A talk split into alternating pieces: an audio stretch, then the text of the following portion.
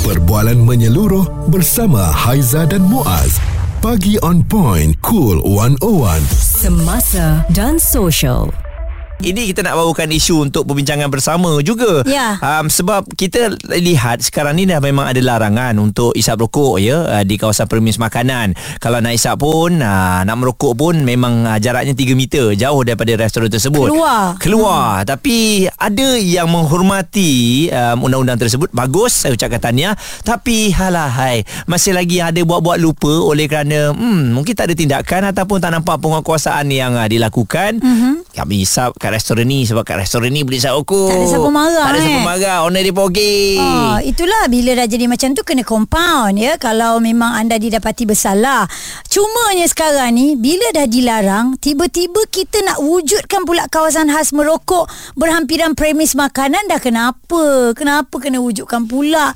Dah larang nak kena sediakan pula untuk mereka. Kita faham kalau dekat dalam airport ada tahu ruang merokok berkepul-kepul asap saya nampak kat dalam tu tertutup kan. Tapi untuk kedai makan ni tak payah kot. Okey, ini cadangan yang telah pun dikongsikan oleh Menteri Kesihatan Datuk Seri Dr. Zulkifli Ahmad. uh, seperti mana negara-negara maju yang lain Singapura, uh, Hong Kong, Japan mereka punya tempat-tempat yang mana mereka diizinkan merokok uh, di kawasan-kawasan designated area itu.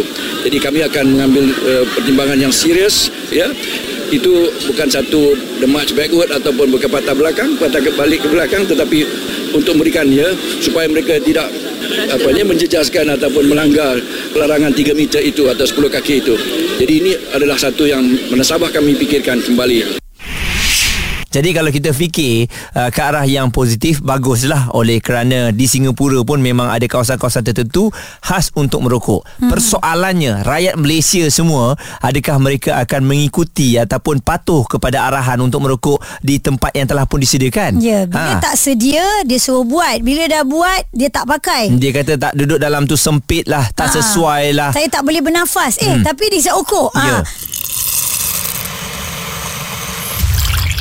Responsif menyeluruh tentang isu semasa dan sosial. Pagi on point bersama Haiza dan Muaz. Di Cool 101. Oh, ini you nak cadangan mewujudkan kawasan khas merokok berhampiran dengan premis makanan. Satu cadangan yang mungkin anda setuju ataupun tidak. Sebab satu bila nak buat kawasan khas ni kan memerlukan modal. Ya. Jadi kawasan khas ni maksudnya kena ada bumbung kena ada uh, tempat duduk lah. Kawasan khas kan? Ha-ha. sebab sekarang ni semua kalau um, yang isap rokok 3 meter daripada kedai makan tu di bawah pokok. Ha, Tak ada nak- nak tambah-tambah tak ada nak tambah-tambah. ke kan? pandai-pandai lah. Lepas tu dia pun tak kisah lama sebab panas. Ya. Ha, kan? Ha, jadi apabila ada cadangan untuk mewujudkan kawasan khas merokok berhampiran premis makanan, Haiza secara peribadi tak bersetuju, tak kisahlah dekat luar negara dah buat ke, kita ketinggalan ke. Bagi saya, ini kita tak perlu nak lihat ketinggalan lah kot. Tak kisahlah sebab mereka pandai nak bawa diri, tak perlu nak sediakan tempat khas. Dan kita nak dengar juga pandangan daripada Cik Fahmi Hassan. Dia adalah penulis artikel berbentuk kesihatan ini untuk Cik Fahmi sendiri. Adakah setuju nak wujudkan kawasan khas ni? Okey, uh, sebenarnya kalau kita tengok kawasan khas tu nampak macam tak tak seronok lah kan. Hmm. Uh, daripada elok-elok orang tak merokok jadi orang merokok. Tapi kalau kita tengok situasi yang uh, hari tu yang wujudnya cadangan tu sebenarnya saya rasa cadangan tu daripada cadangan pemilik premis. hmm. Ah, pemilik premis tu kata ah, sekarang ni kita kalau kat luar kedai makan lebih kurang 3 meter kita dah boleh merokok kan sebab Ya. tu bukan kawasan yang yang digazetkan sebagai kawasan larangan merokok. Jadi macam pemilik premis ni dia ambil tanggungjawab untuk tengok daripada orang merokok di tempat yang tak sepatutnya dia nak minta supaya ada satu kawasan yang jauh daripada kedai dia untuk dia buat dia buat uh, satu tempat merokok. Uh, jadi kalau saya kalau kita tengok benda ni uh, di kawasan tersebut secara amnya bukanlah satu kawasan yang dilarang merokok hanya dalam kedai je yang dilarang merokok. Jadi dia nak kecilkan lagi tempat yang dilarang yang boleh merokok tu jadi kat satu tempat saja. Jadi saya nampak ni satu tanggungjawab daripada pemilik kedai lah yang dia rasa bila orang merokok secara bersepah-sepah kat luar-luar sana mm-hmm. baik dia kumpul kat satu tempat jadi puntung rokok tak bersepah jadi tempat tempat apa uh, orang merokok tak tak di tempat yang ramai jadi kalau tu tengok daripada sudut yang baik nampak ada sudut yang baik dekat situ lah Okey dan um, uh, ini cadangan yang kalau dilihat di sini selepas uh, libat urus bersama dengan 30 pemilik, apa 30 pemilik permis dan penjaja di Jalan Alor ya. Uh, dan uh, kalau yalah walaupun dia ianya nampak lebih selesa adakah ini bukan seolah-olah memberikan kemenangan kepada perokok ya sebab cadangannya jauh daripada permis makanan ini uh, secara tak langsung boleh mungkin mengurangkan mereka isap rokok dan juga berhenti Tak merokok langsung Ha. Ya Betul-betul saya setuju tu.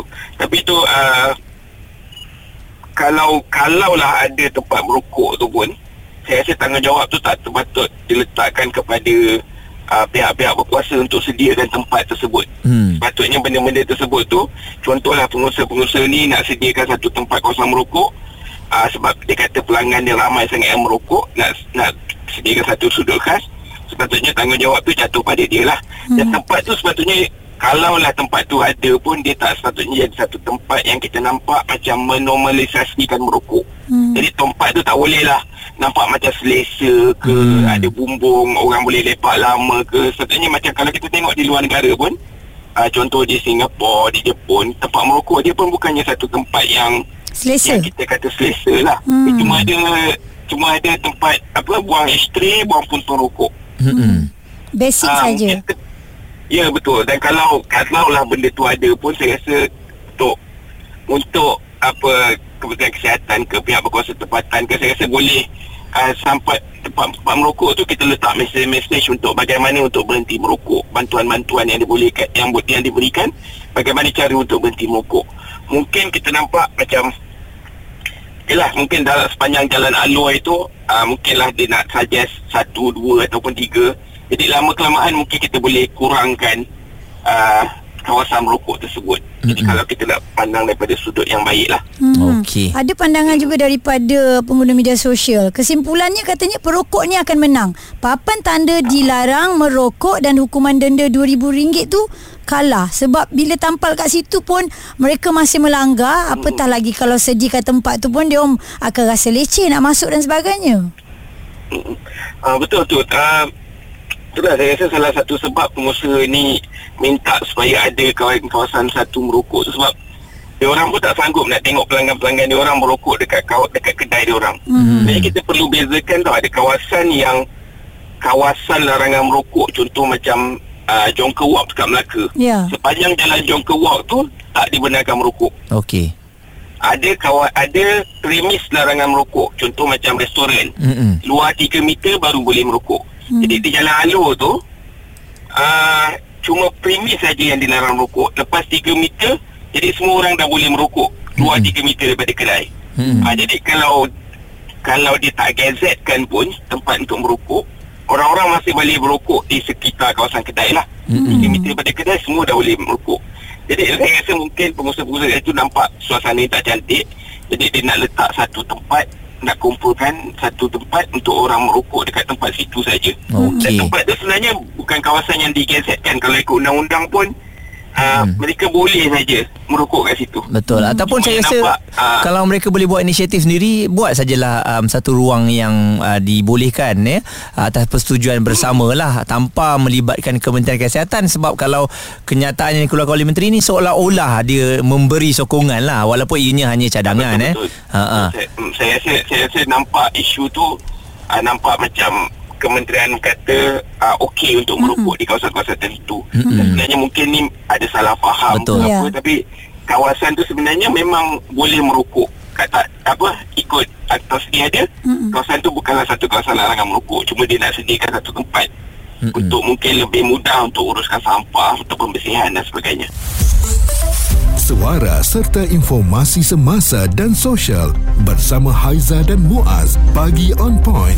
Cool 101. Ramai juga yang menghantarkan WhatsApp mengatakan tak setuju apabila ada cadangan untuk mewujudkan kawasan khas merokok berhampiran premis makanan. Yap, sebab kita tahu rakyat Malaysia ni uh, kalau dah disediakan mungkin mereka ikut ataupun mungkin uh, tidak ya, tapi kebanyakannya mungkin tidak sebab yang kita kata jangan makan uh, jangan merokok di tempat makan pun masih lagi ada yang nyorok walaupun rokoknya uh, disembunyikan di bawah meja.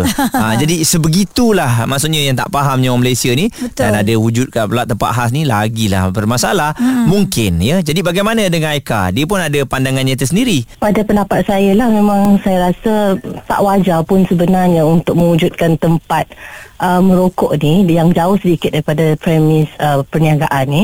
Bagi saya tak ada beza pun sebenarnya benda ni kalau se- mentaliti dan sikap rakyat Malaysia tu sendiri tak berubah. Mm-mm. Sebab sedangkan kalau um, pandangan Muaz tadi tentang parking tu pun mereka nak malas nak berjalan hmm. apatah lagi kalau nak merokok semata-mata nak merokok untuk Ya. pergi ke tempat lain memang bagi saya tak akan ada apa-apa perubahan. Hmm. Why not kalau kita wujudkan petugas khas itu sendiri untuk cari orang yang merokok ni saya rasa kaya juga orang ni kalau kita nak saman orang yang merokok kat kedai makan ni sebab memang banyak benda ni berleluasa sangat-sangat so mereka pun tak ada rasa empati dengan orang-orang di sekeliling apabila merokok di kedai makan ni Mm-mm. Ya dan denda 2000 tu bagi mereka hanya poster untuk dilihat saja eh.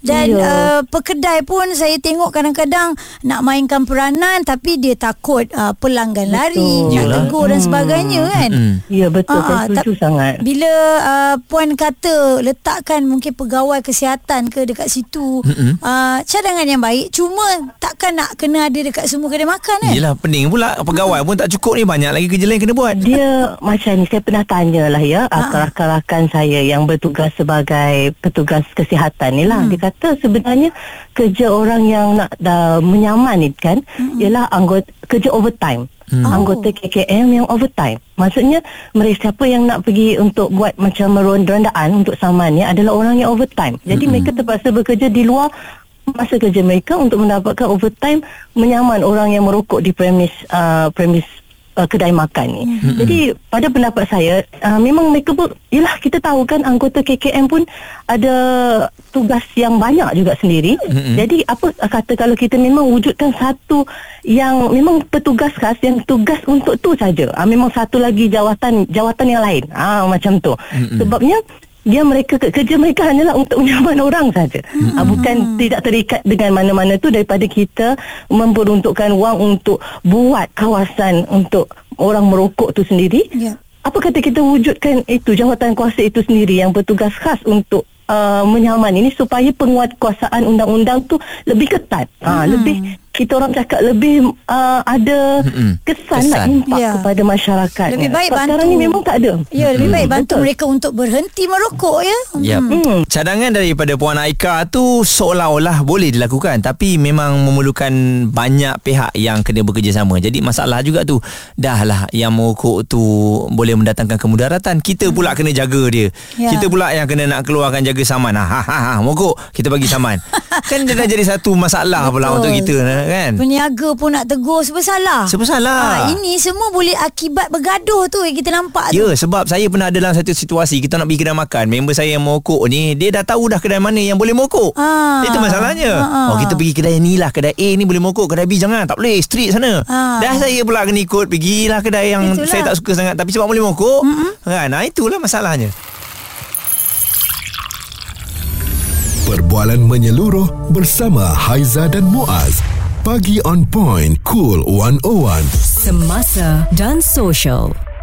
Isu yang kami bawakan ini mewujudkan satu kawasan khas uh, merokok di premis makanan. Mungkin ada perokok tegak yang marah kalau kita kata Mm-mm. tak setuju. Tetapi kalau mereka yang memikirkan kesihatan, kita akan cakap um, kenapa uh, kita nak uh, setuju dengan benda yang sepatutnya kita tak payah buat. Sebab Ya. ini memang boleh merosakkan kesihatan. Lagi Mm-mm. nak support. Kenapa? Ya, jadi walaupun ini baru saja cadangan tetapi Mhm. mm-hmm. mewujudkan kawasan merokok ni adakah ianya akan disediakan oleh PBT yang mana akan keluarkan uh, duit daripada PBT itu sendiri mm-hmm. ataupun daripada permis uh, kedai makan tu lah Ya. yang memberikan cadangan ni sebab tak nak tengok orang isap rokok ni nampak berterabur mm-hmm. uh, jadi dia uh, cadangkan untuk ada tempat tu maksud kalau nak cadangkan dia sendirilah yang kena bina pula ekstra tempat merokok mm-hmm. jadi Erwan bagaimana agaknya cadangan ataupun pandangan anda saya punya pandangan lah sebagai seorang bekas perokok tegar eh. Okey, uh, bagi saya uh, sebelum ni pun kita dah buatkan untuk kawasan larangan merokok kan. Mm-mm. Jadi uh, bagi saya itu dah dah dah cukup cantik lah. Kira sekiranya uh, maksudnya kita dah orang cakap uh, menuju ke hadapan kan.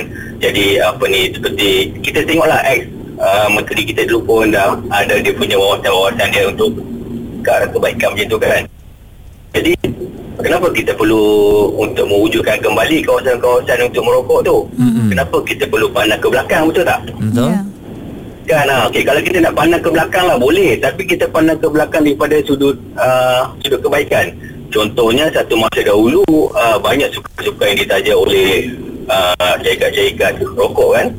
Ha, sekarang ni tidak dibenarkan lagi. Jadi itu kalau kita tengok daripada sudut pandang belakang lah. Mm-mm. Cuma ya uh, kan, cuma yang isu semasa ni saya mungkin saya agak tidak bersetuju dengan benda- uh, perkara-perkara yang ni. Mm-mm. Sebab uh, macam Haizah cakap tadi pun walaupun tak diwujudkan kawasan-kawasan itu tetapi ada juga orang-orang yang tak merokok kan betul Ya, tak? dia ingkar dengan arahan juga.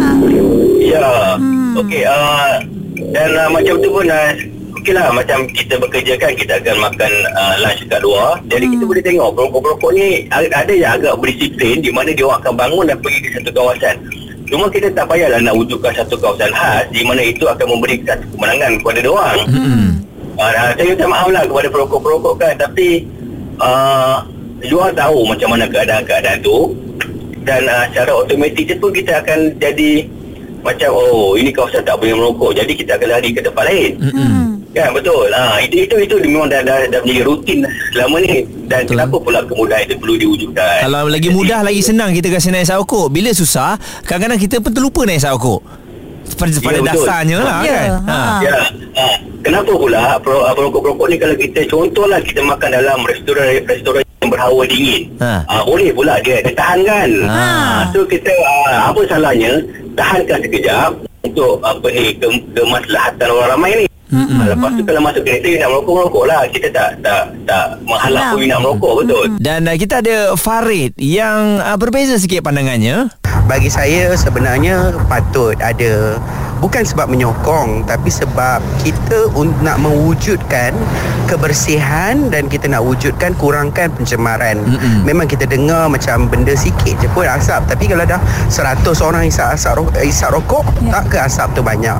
Dan juga kita disiplinkan masyarakat kita supaya berkumpul dekat satu kawasan untuk merokok. Jadi sebab itulah ini baru cadangan dan saya yakin hmm. ya dari Kementerian Kesihatan pun akan melihatlah semula cadangan ini secara menyeluruh. Benar. Siapa yang nak mewujudkan kawasan khas ni, siapa yang nak membinakannya kan. Walaupun hmm. ini sebenarnya cadangan daripada peniaga juga hmm. aa, kepada Kementerian Kesihatan sebab aa, mereka sebab mereka merasakan kadang-kadang bila tak ada tempat yang tertentu ni seolah-olah banyak apa kekotoran, kebersihan tu tak dijaga sebab Ya. puntung-puntung rokok dibuang begitu saja. Okey, ada sedikit perkongsian daripada Ibu Ita tak perlu disediakan. Kenapa nak galakkan perokok ni terus nak musnahkan kesihatan mereka dan orang sekeliling? Tak ada rasional langsung nak bina tempat khas untuk perokok membazir um, untuk bina tempat khas mereka. Dengan kos barang melamun tinggi, kita pula nak membazir duit bina lubuk untuk orang gadai nyawa. Dah kenapa? Hmm, kan memang cadangan ni cadangan yang saya rasa tidak dipersetujui oleh ramai pihak. Uh-huh. Jadi kita lihatlah bagaimana kita harapkan jugalah kan kadang-kadang memang betul lah kalau tak nak bagi orang merokok ni kita sekat lah jangan jual rokok. Uh-huh. Tapi kita tahu ada kekangan-kekangan yang tak boleh nak dilakukan. Ya. Jadi sebab itulah dia seumpama macam diri sendirilah. Uh-huh. Diri sendirilah kena ambil tahu kan. Memang dijual boleh merokok tapi kita ni sayang tak diri kita. Ya. Ha kan. Cadangan-cadangan yang sebegini mungkin anda akan menang lah dapat support daripada mereka yang bergelar perokok Mm-mm. eh? ha, tapi majoriti orang nakkan kesihatan. Ya, itu yang paling penting. Saya yakin Maiza Perokok ni pun memang ada keinginan nak berubah Ya, Nak berhenti. Cuma betul. kekuatan tu je tak ada. Ha, Jadi itulah masalahnya kan. Jadi kita doakanlah agar kekuatan tu ada Dan cadangan ini Mm-hmm. Yang terbaik kita sokong. Tapi kalau datangkan kemudaratan Pastinya kami menolak. Kita tolak 100% Responsif menyeluruh tentang isu semasa dan sosial. Pagi on point bersama Haiza dan Muaz. Di Cool 101.